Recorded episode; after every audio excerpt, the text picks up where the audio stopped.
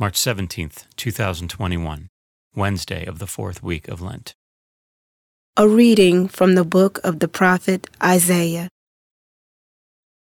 Thus says the Lord In a time of favor I answer you, on the day of salvation I help you, and I have kept you and given you as a covenant to the people, to restore the land and allot the desolate heritages saying to the prisoners, Come out. To those in darkness, show yourselves. Along the ways they shall find pasture. On every bare height shall their pastures be. They shall not hunger or thirst, nor shall the scorching wind or the sun strike them. For he who pities them leads them and guides them beside springs of water.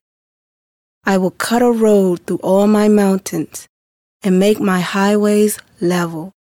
See, some shall come from afar, others from the north and the west, and some from the land of Syene.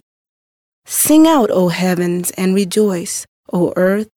Break forth into song, you mountains, for the Lord comforts his people and shows mercy to his afflicted. But Zion said, The Lord has forsaken me. My Lord has forgotten me. Can a mother forget her infant? Be without tenderness for the child of her womb? Even should she forget, I will never forget you. The word of the Lord. The response is, The Lord is gracious and merciful. The Lord is gracious and merciful, slow to anger, and of great kindness. The Lord is good to all, and compassionate toward all his works. The Lord is gracious and merciful. The Lord is faithful in all his words, and holy in all his works. The Lord lifts up all who are falling, and raises up all who are bowed down. The Lord is gracious and merciful. The Lord is just in all his ways and holy in all his works. The Lord is near to all who call upon him, to all who call upon him in truth. The Lord is gracious and merciful. A reading from the Holy Gospel according to John. Jesus answered the Jews. My Father is at work until now, so I am at work.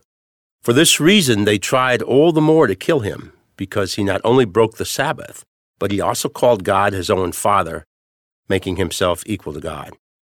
Jesus answered and said to them, Amen, amen, I say to you, the Son cannot do anything on his own, but only what he sees the Father doing.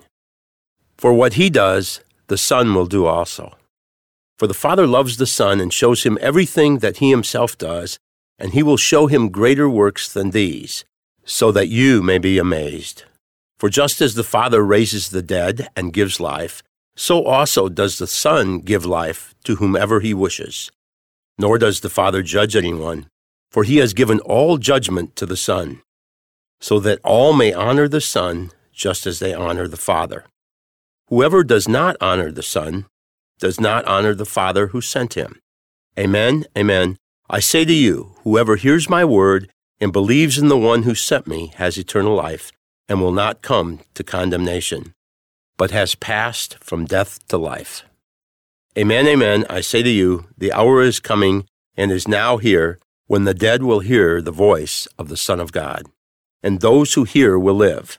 For just as the Father has life in himself, so also he gave to the Son the possession of life in himself.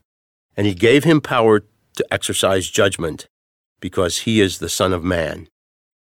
Do not be amazed at this, because the hour is coming in which all who are in the tombs will hear his voice and will come out.